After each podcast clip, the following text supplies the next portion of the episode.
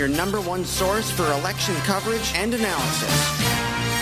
This is Girard at Large. It is 20 minutes after the hour here, uh, before the hour. Uh, yeah, 40 minutes after the hour, 20 minutes too. I do get somewhat disoriented during school board weeks. I had what? The, although the board meeting Monday night um, was relatively short, I had what four hours, four hours of uh, of committee meetings the, on Tuesday night, plus the three hours we were in meetings on Monday night. It adds up, and then of course, well, anyway, we're with Steve Mathieu, candidate for alderman in Manchester's Ward Four. This morning, brought to us by Manchester Mayor Ted Gatsas. He says a renaissance has taken place here in the Queen City. And I think that's a fair statement when you go downtown and see what's happening and all the great things that are moving into the city, the Millyard, and, you know, all around. But uh, one of the things the mayor's got his eye on, well, he's crafted a blueprint to harness the energy of the Renaissance. And one of the things he's talking about is safer streets and neighborhoods proud of his uh, adding to the police force and saying that as resources become available, he will put even more officers on the streets and in our neighborhoods. Find out more about the mayor's 12 point plan by visiting tedgatsas.com slash plan. That's tedgatsas.com slash plan. So, Steve, um, as you go door to door in your ward, um, well, let me ask you this. What has changed, if anything, in the two years since you first ran and narrowly lost to incumbent Christopher Herbert, are you hearing anything different from people today as you go door to door than you did two years ago? And if so, what? Well, I think there are a couple of things that have changed dramatically. Uh, first of all, I was a complete unknown um, in in the ward uh, two years ago, and uh, and now people do know me because I've been there for three, four years. Actually, four years now that I've lived there. Uh, but I've been in the city for 29 years. Uh, so uh, living in the ward now for the last four years has given me a pretty good perspective of what's actually happening and seeing things that go on in the neighborhoods is important. Uh, but uh, most the most important change that's occurred is people have recognized uh, my opponent for who he is. they've seen his votes to override the tax cap, spending cap, both on the school board and, and, and now on the aldermanic board, and he basically shows no no respect at all for the taxpayers in the city of Manchester. He's basically uh, bought and paid for by some special interests. Uh, he went out and, uh, as as you know, uh, also uh, uh, disrespects the elderly in a large way, saying that we should revoke their tax credits, push them out, and send them down to some place in Florida or something or, or, as he says, they have communities down there for people like that, and they have money, and they have money. you know, I, I really don't understand the thinking there. I mean, the the senior citizens are so valuable to our city for for several reasons. First, they're in the neighborhood every day. They see what's going on. They keep an eye on things. Right. Uh, so so that's importantly. Second, second, uh, they they put no demand on the on the city for school services because their kids are all grown and they're they're out of you know so they're a lot of them are just living in their houses. All they want is to be left alone and to live their lives out in peace. Uh, third thing is their, their, their trash collection is minimal. So you know, when, from a financial standpoint, and and then when you figure that the tax credit accrues against the value of their house, and ultimately the city is going to recover it with interest. Uh, they're getting the city will get more interest on their on their recovery from these tax credits than they're going to get on the bonds that they're financing today. So it's it's kind of ludicrous to think that uh, Chris would make these comments and, and disparage the senior citizens in that way. Right. And let's, I, I Josh, I just sent you a link. Uh, we've played this uh, before, but for people unfamiliar with what Christopher tossed grandmama from her house, uh, Herbert said in Ward 4, let's take a listen. This was said at a meeting of the Joint Committee on Education, which is uh, made up of three school board members and three aldermen uh, here in the Queen City. He made these comments uh, back in May. I've got an 85 year old woman that lives across the street, and, and she won't give up her house. She's sitting on $350,000, and she can't afford it anymore. And you're saying, give her a tax credit. No, we should have a program that gets her out of the house. Right. I mean, we need to get new people to come in and, and occupy those houses. We can't be run by the elderly in a city. That, that, that's foolishness. I mean, if you want to go do that, you can go down to the communities in uh, outside of Orlando, and they have a lot of money. Well, I'm 75 years old and I consider myself basically elderly, but uh, I want to keep my house. And, and I'm on a pension, so a teaching pension. Yeah, Well, that was Barbara Shaw responding to uh, Yes. his uh, remarks, and, and she's a, a, a Democrat as he is, and uh, she's a very strong Democrat. But uh, Barbara Shaw has a, is a little bit more level headed, and, and she recognizes that that was a ludicrous statement by by uh, Mr. Herbert. But And, and when he did not back off, by the way, or apologize for in subsequent uh, interviews with the union leader in Fox 25 Boston and others, he stood by those comments, I think, until he realized they were way off the rail, and now he's accusing people of mischaracterizing what Yeah, he well, said. yeah, he, he's saying that I'm lying that that he never said that, and and I don't even I don't even get into it. I was like, all I tell people is, look, listen to the tape. It's it's it's all over. You go onto YouTube, you can find it. You go to the city website. I mean, it's it's all over the place. So, but the, uh, again, people are angry about that. And you know, you asked me the question, what's changed? As I walk through the ward, I'll tell you, there are a lot of senior citizens that are very upset about that remark, and and uh, they they come right at me and said, "I'm voting for you." Uh, that that nut job has got to go, and and I mean these are their words, and I, those are exact words from one of the the the uh, people that I met with, and I, I start laughing, and I said, well, you know, he's done some decent things, and I, I'm sure that in a lot of ways his heart's in the right place. But I, his mind, I, I see some of the other things. I see some of his writings that uh, deficit spending and debt spending is okay, and there's nothing wrong with it, and it stimulates the the economy. And you know, he's a true Keynesian in that respect. Yeah, And- now you're. I'm uh, in financial services. You're in financial services. Would you ever sit across the, the, the, the you know your desk or your conference table with a client who is in debt and say the the key to stimulating your personal economy is to go even deeper into credit card debt? yeah. Because it will provide it will provide your family with all the stuff that you buy. Yeah, Yeah, It'll, all right. It'll it'll bankrupt the, yourself and your family later on, but don't worry about it today because you're going to live for today. We have uh, uh, John DePietro, school board candidate, Ward Six, on the line. Good morning, John. Morning. I had two things about Chris Herbert, and you actually stole a little bit of my thunder with the, the Keynesian comment. But the first thing I was going to say, real quick, is um, I was leaving the Ed and Joe show last week, and Chris Herbert was entering the studio to do his show. And in that same meeting, the one that you just played the clip from, Chris Her- Herbert went on and on about the schools Yeah. and about how we're not doing this and we're not doing that, and which he loves to do. He loves to pontificate on and on and on about the schools. And uh, so, as he was coming in the studio, Joe Levasseur said something to him about school board meetings, and Chris said, "Oh, I never watch school board meetings. It's been years since I've watched a meeting." So I just chimed in and said, "Well, that doesn't stop you from talking about what's going on in the school board."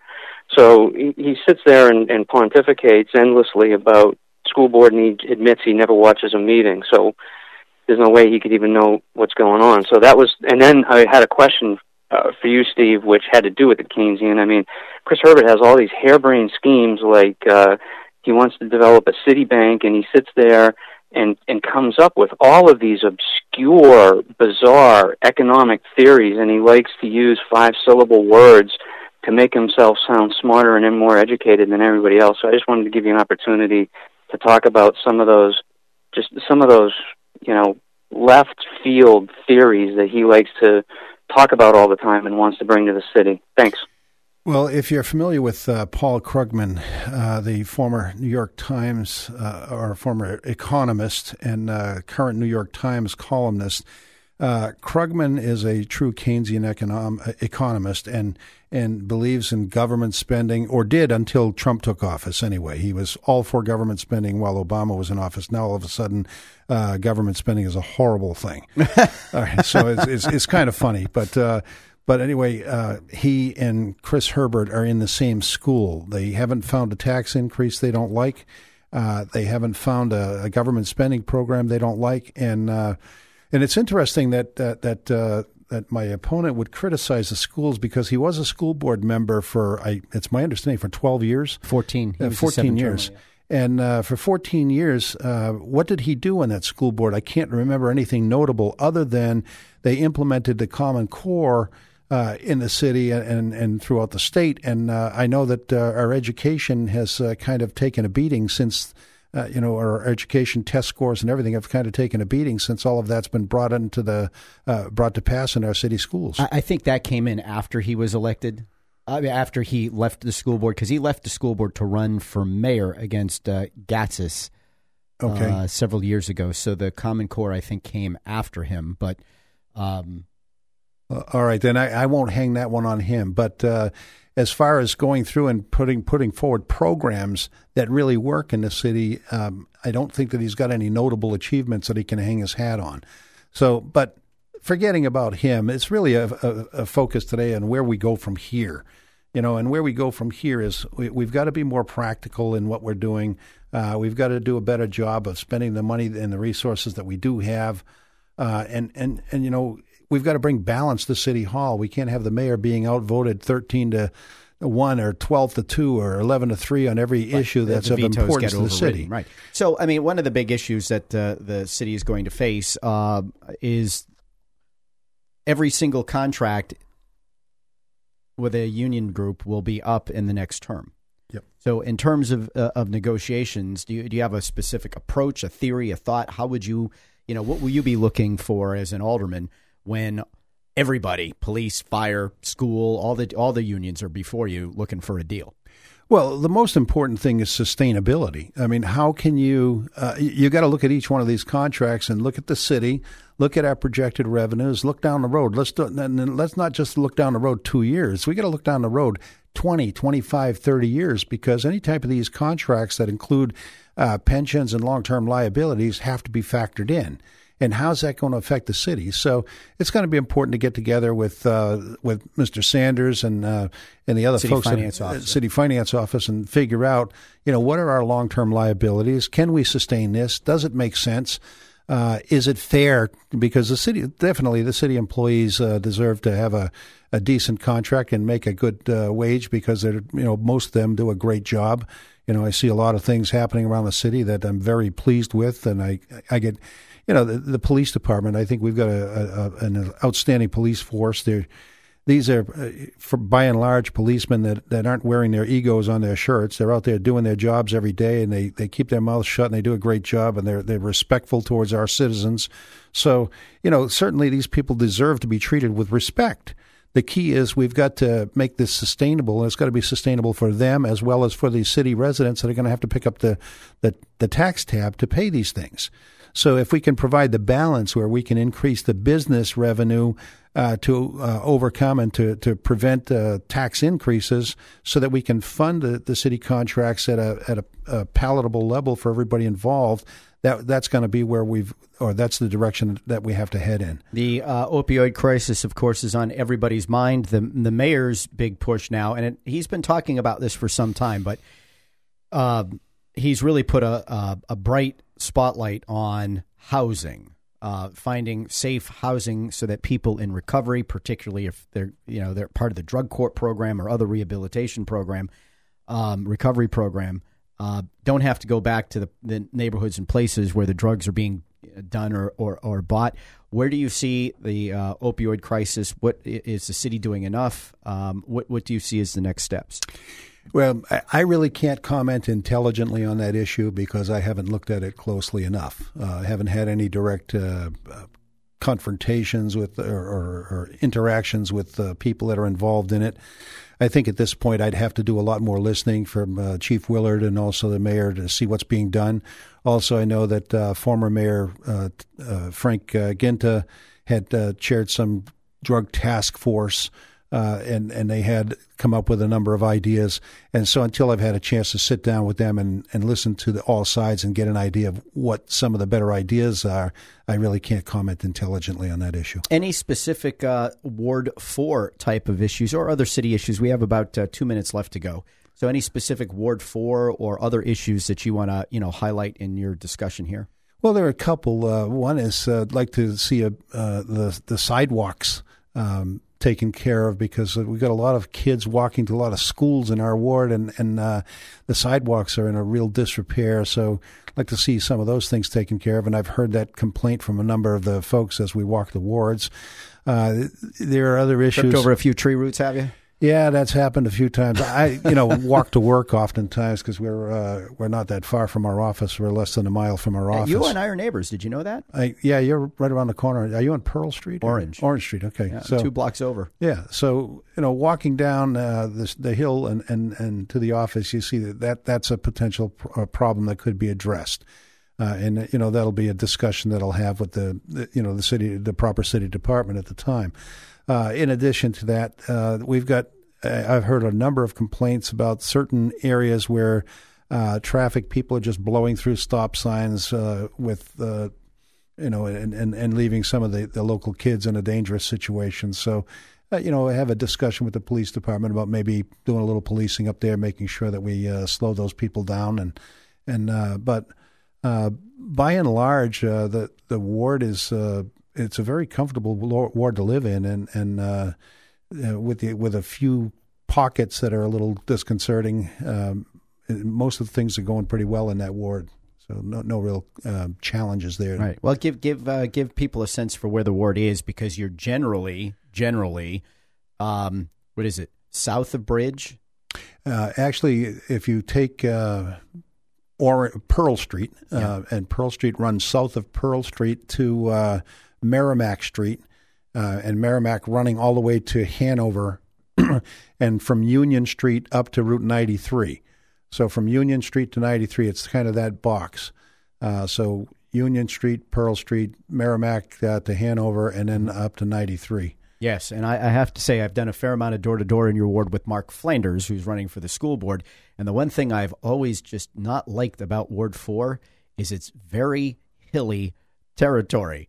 Lots of hills there, and to get to a lot of houses, lots of steps up and down. Well, Rich, I'm a, I'm a hockey player, so uh, you know it doesn't bother me Well, actually, my, my legs are strong, and I, I I'm still in pretty good shape. I just did my my uh, tenth sprint triathlon two weeks ago, and I my my time this year was actually almost ten minutes better than last year. So I was Wow. Very, very unfortunately, my wife still beat me. Jean, Jean, if you're listening, you know I've I've just given you the plug. You did beat me. I understand. She's younger, cuter, and faster than I am. So Steve Mart, uh, Steve Mathieu. I almost said Steve Martin. Steve Mathieu, candidate for school uh, for alderman in Ward Four. I'm all over the place this morning. If people want Yeah, to reach Steve you, Martin's a crazy, crazy guy. So please. a wild and crazy guy. Uh, so uh, where where can people reach you if they want to uh, learn more about the campaign? We got less than uh, what two weeks. Yeah, the uh, campaign, uh, you can reach me on my cell phone at 603 722 8039. That's 722 8039. Uh, Or you can go to our webpage, which is mathieuforalderman.webs, W-E-B-S dot com. That's Mathieu spelled M-A-T-H-I-E-U for alderman.webs dot com. Uh, also, you can email me at electstevemathieu at gmail dot com. so, right. Anyway, uh, I hope to gain, garner your votes in uh, in a couple of weeks, and uh, hopefully we can help continue to move this city forward. And that's M A T H I E U, Right. Steve, M A T H I E U at gmail.com. Steve, it's always a pleasure to have you in the house. Good to, this is the first time in both election cycles I think I've actually interviewed you. I think you've usually come in when I've had a guest, a guest host.